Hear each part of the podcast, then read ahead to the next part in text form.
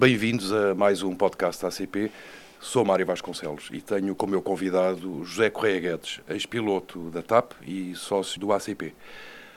Obrigado por ter vindo. Muito obrigado pelo convite. José Correia Guedes, antes de mais, eu arriscaria dizer que, na atualidade, é talvez o piloto da aviação comercial português mais conhecido pelas histórias que, a partir de um dado momento, resolveu partilhar, primeiro no Facebook e depois em livro, e já publicou três. Bom, não direi que sou o piloto mais conhecido, mas uh, realmente é muito reconfortante nesta fase da vida. Uma vez que escrevi três livros, isso me ajudou a colocar no, no radar da, da, informação. E quando digo informação, digo Twitter, Facebook, por aí fora, Instagram. E tenho estado muito ativo nesses, nesses setores, o que me tem proporcionado muitos convites, um dos quais este, para falar, para, para conversar sobre temas de, de aviação ou então temas de, sobre automóveis, que é outra matéria que me interessa muito. Pois, e desta vez é mesmo sobre automóveis uhum. que, que, nós vamos conversar. São conversas que, enfim, vão girar à volta do automóvel um, em tempo de férias, as viagens que eles nos, nos proporcionam mas também em curtos períodos de disponibilidade em que, enfim, decidimos associar o automóvel a, momentos de, de, lazer.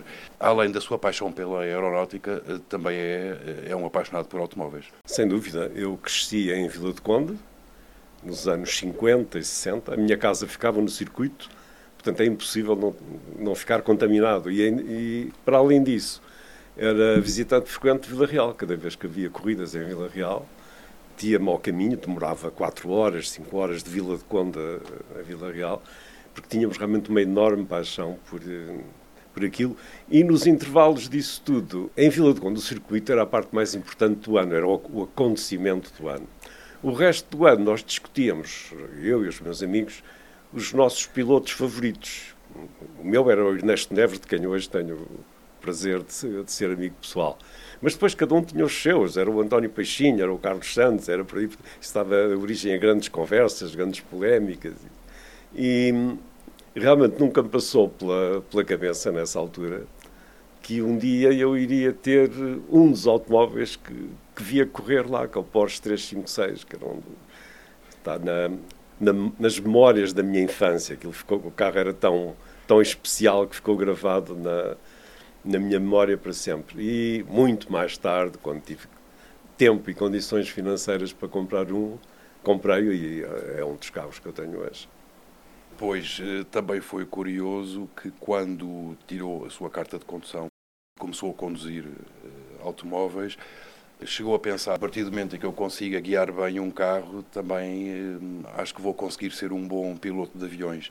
Como é que fez, digamos, esse, estabeleceu esse paralelismo? Porque, na verdade, são dois cenários muito diferentes. Completamente diferentes. Não, o que eu queria na altura, que toda a minha geração queria, era ser piloto de automóveis. Né? Todos nós, o nosso sonho era sermos pilotos de, de Fórmula 1, era a nossa fantasia, eram, eram os automóveis. Os aviões aconteceram completamente por acidente na minha vida, não foi uma coisa que eu tivesse perseguido. Eu fiz o serviço militar no ultramar, como quase toda a gente da minha, da minha geração estava a estudar engenharia, interrompi o curso para ir para o ultramar. E à chegada, quando regressei, era suposto acabar o curso, era aquilo que estava escrito, comecei a deparar com anúncios na rádio, nos jornais, venha para piloto da TAP. Sem experiência, sem nunca ter voado. Porquê é que isto acontecia? Porque a TAP estava numa fase de grande crescimento, a Força Aérea não dava saída a pilotos suficientes, porque havia guerra em três frentes, né? E, finalmente, porque estava a começar-se um conceito, várias companhias de aviação europeia, incluindo a TAP, estavam a começar a formar pilotos a partir do nada para a aviação comercial, ou seja, sem background militar. Porque são coisas eh, bastante diferentes, não vou dizer que são completamente diferentes, mas, mas são bastante diferentes.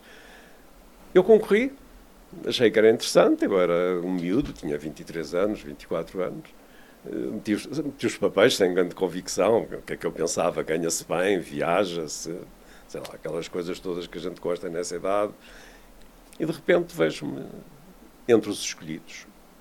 E, e lá fui para, para, os Estados Unidos tirar o curso, mas uh, sempre, sempre com uma ligação aos automóveis. Aliás, eu chego aos Estados Unidos e das primeiras coisas que faço é comprar um carro. Comprei um, um Ford Falcon em décima mão, para me poder deslocar, porque a gente estava na, na Flórida, que era na altura um luxo, que era um carro que era convertível, tinha capota elétrica, tinha ar-condicionado, que era um luxo, e tinha direção assistida, muito embora só funcionasse para um dos lados. Mas pronto, mas era...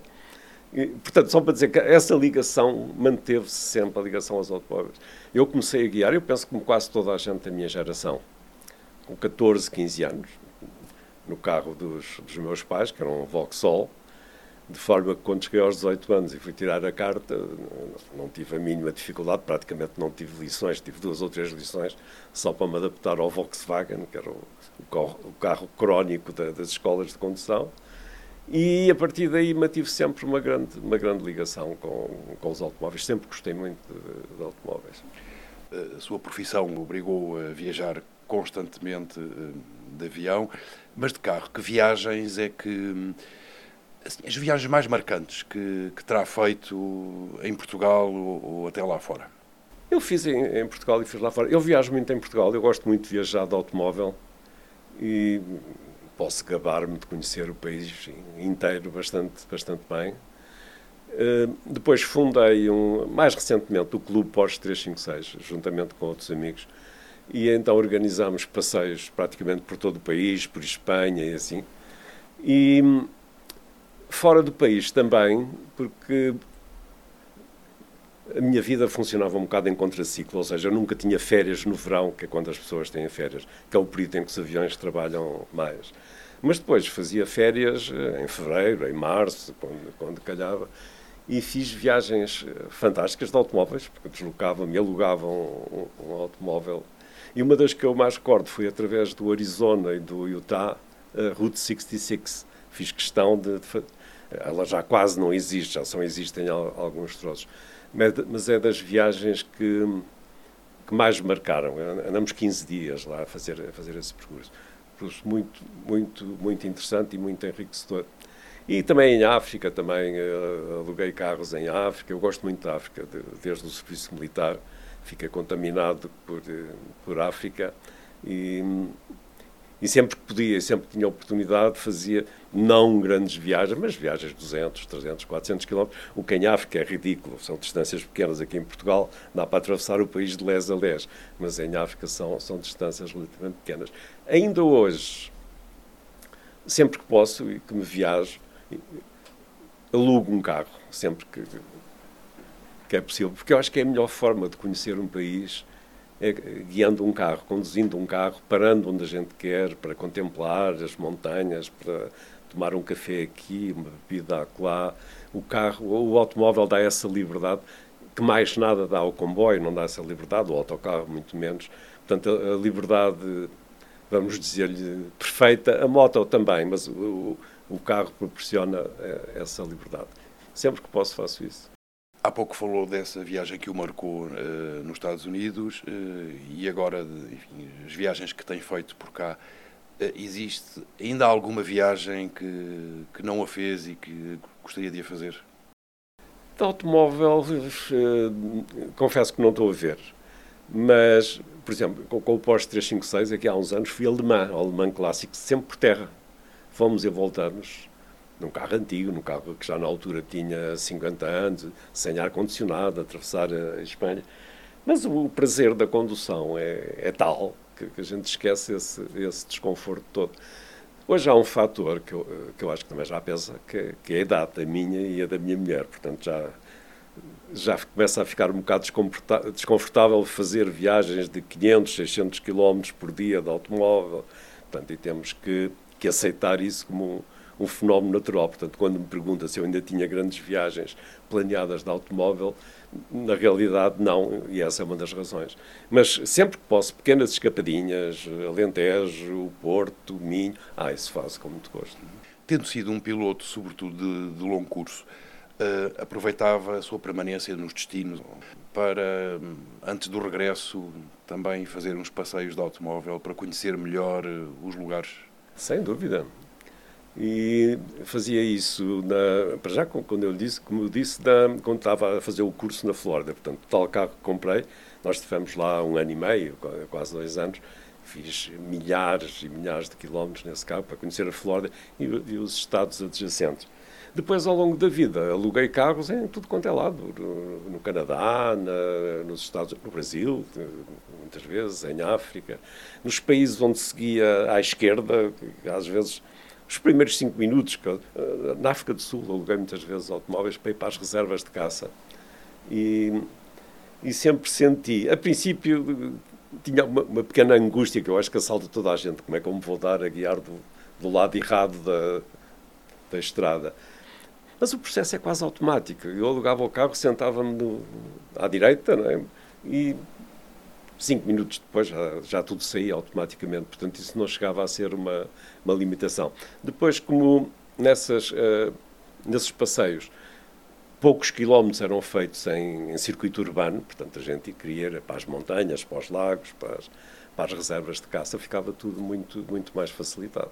Também sabemos que, que, gosta de conduzir à noite e com chuva. É um cenário que não é muito apetecível à maior parte dos condutores. Porquê?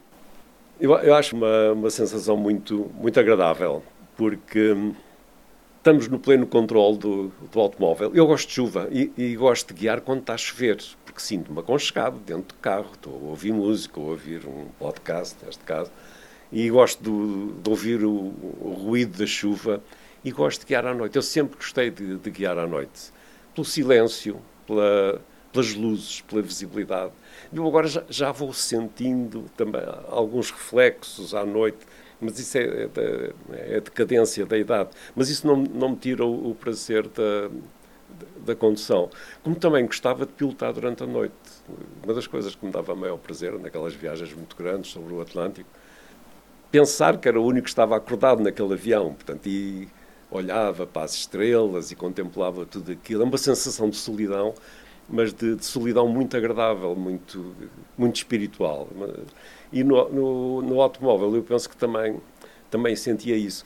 E depois, porque a chuva e, e a noite obrigam a uma dupla concentração. Portanto, a concentração é muito maior e isso mantém-nos acordados.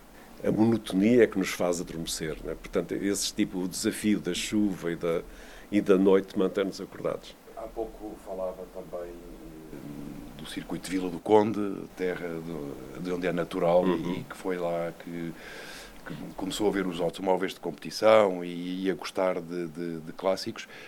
Já disse aqui que tem um Porsche 356, mas também tem mais clássicos. Tenho mais um. Tenho um Fiat 124 Spider, que tem uma história muito curiosa.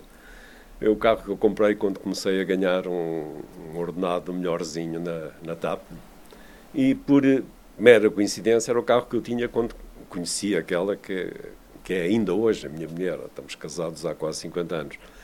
Na altura, enquanto namorados, viajamos um pedaço nesse carro, depois eh, casamos, tivemos uma filha, passado uns anos. Esse carro esteve connosco uns 6, 7 anos. Só que quando nasceu a filha, o carro começou a ser curto para a família. Para ter o, o berço, não, a alcova e todas aquelas coisas. E sabíamos que mais tarde ou mais cedo iríamos ter outra filha também. E então troquei o carro com muita pena minha, fui obrigado a, a vendê-lo para comprar um, uma carrinha mais compatível com o estatuto da família. E, e, confesso que nunca mais pensei no carro, só que passado uns 30 anos esse mesmo carro aparece à venda. Em muito mau estado, por sinal nas mãos de um colega meu. Foi passando de mãos em mãos e esse colega meu sabia que o carro me tinha pertencido e um dia disse, telefonou-me e disse, olha, tenho o teu carro assim assim, gostarias de ficar com ele? Eu fui vê-lo, o carro estava em muito mau estado, muito estragado, mas disse: Isto é um carro que tem história, faz parte da minha vida, faz parte da vida da minha mulher. E, e curiosamente, foi o único carro, todos nós que gostamos de automóveis, foi o único carro que eu comprei que a minha mulher não reclamou porque cada vez que eu trocava de carro, mas para quê? Para que é que vamos trocar de carro? o nosso carro está tão bom e nós sempre queremos trocar pelo modelo seguinte e não sei o que, aquelas coisas. Mas foi o único que ela disse: Ah, Zé, que giro, o nosso carro. E pronto, recuperei, tenho estado a restaurá-lo e é a minha coleção, são estes dois carros. Todos os outros que eu tenho, todos os outros, tenho mais dois carros. O mais novo tem 12 anos, depois tenho outro com 23 ou seja, o que é que eu quero dizer com isto? Não tenho nenhum carro recente. Até porque estou na, naquela dúvida, como está toda a gente, naquela angústia, o que é que vem a seguir? É o elétrico, é o hidrogênio, e eu confesso que ainda não estou nada convencido com o elétrico em termos de praticabilidade. Pois, por outro lado, tenho a sorte de ter eh, aquilo que eu chamo, não sei se posso dizer marcas aqui, aquilo que eu chamo o perfeito canivete suíço com o Volkswagen Golf, é um carro que cumpre todas as necessidades, quer em viagem, quer em percurso citadino, super confortável, super fiável. Não tenho nenhuma razão para trocar o carro. E comecei a ter, eh, ao fim destes anos todos, um, um espírito quase feminino na forma de lidar com automóveis, porque as mulheres não ligam nada aos automóveis e fazem, falam, fazem elas muito bem. E o que querem realmente é um veículo que, que as leve do ponto A para o ponto B em segurança e conforto. Ora, eu tenho isso, portanto, não tenho que ir atrás do, do novo modelo, portanto, já perdi, já perdi esse, esse hábito que tive durante toda a vida, né? trocar de carro só porque o outro tinha mais 20 cavalos ou tinha mais uma coisinha aqui. É, mais, é o marketing a funcionar e eu compreendo que os, os fabricantes têm que vender automóveis. Agora, estou nesta indecisão, por isso não tenho nenhum carro recente, sem saber o que é que vou fazer a seguir. Se compro um carro elétrico, ainda não estou nada convencido. O hidrogênio ainda vai demorar mais, mais algum tempo. Acredito que poderá ser a solução, mas, mas ainda não é. E se tiver que trocar de carro por qualquer razão nos próximos anos, provavelmente continuarei num, num, carro convencional. E como esta nossa conversa uh, versa sobre automóveis e férias, para este ano uh, já tem programada alguma, algo, enfim, algumas, alguma viagem uh, de férias com, de carro? Não, irei fazer provavelmente em setembro, outubro, Pedro Vilas Boas, que é uma pessoa muito conhecida no meio automobilístico em, em, Portugal e é uma pessoa de quem eu gosto muito pessoalmente. Há dois anos organizou um passeio pela Minho, Galiza, Salamanca, Espanha e depois, sendo uma pessoa dos ralis, é uma pessoa que conhece profundamente aquelas estradas todas que nós nem, nem sonhamos que existem cá em Portugal. Estradas belíssimas e estradas sinuosas. Quem gosta de guiar não gosta de autoestrada, gosta daquelas subidas e descidas com muitas curvas e assim. E ele está a planear uma coisa dessas para o outono de, deste ano também. Portanto, essa será eventualmente a minha viagem de férias. Se é que podemos falar em férias, que eu estou reformado, portanto, eu estou permanentemente em férias.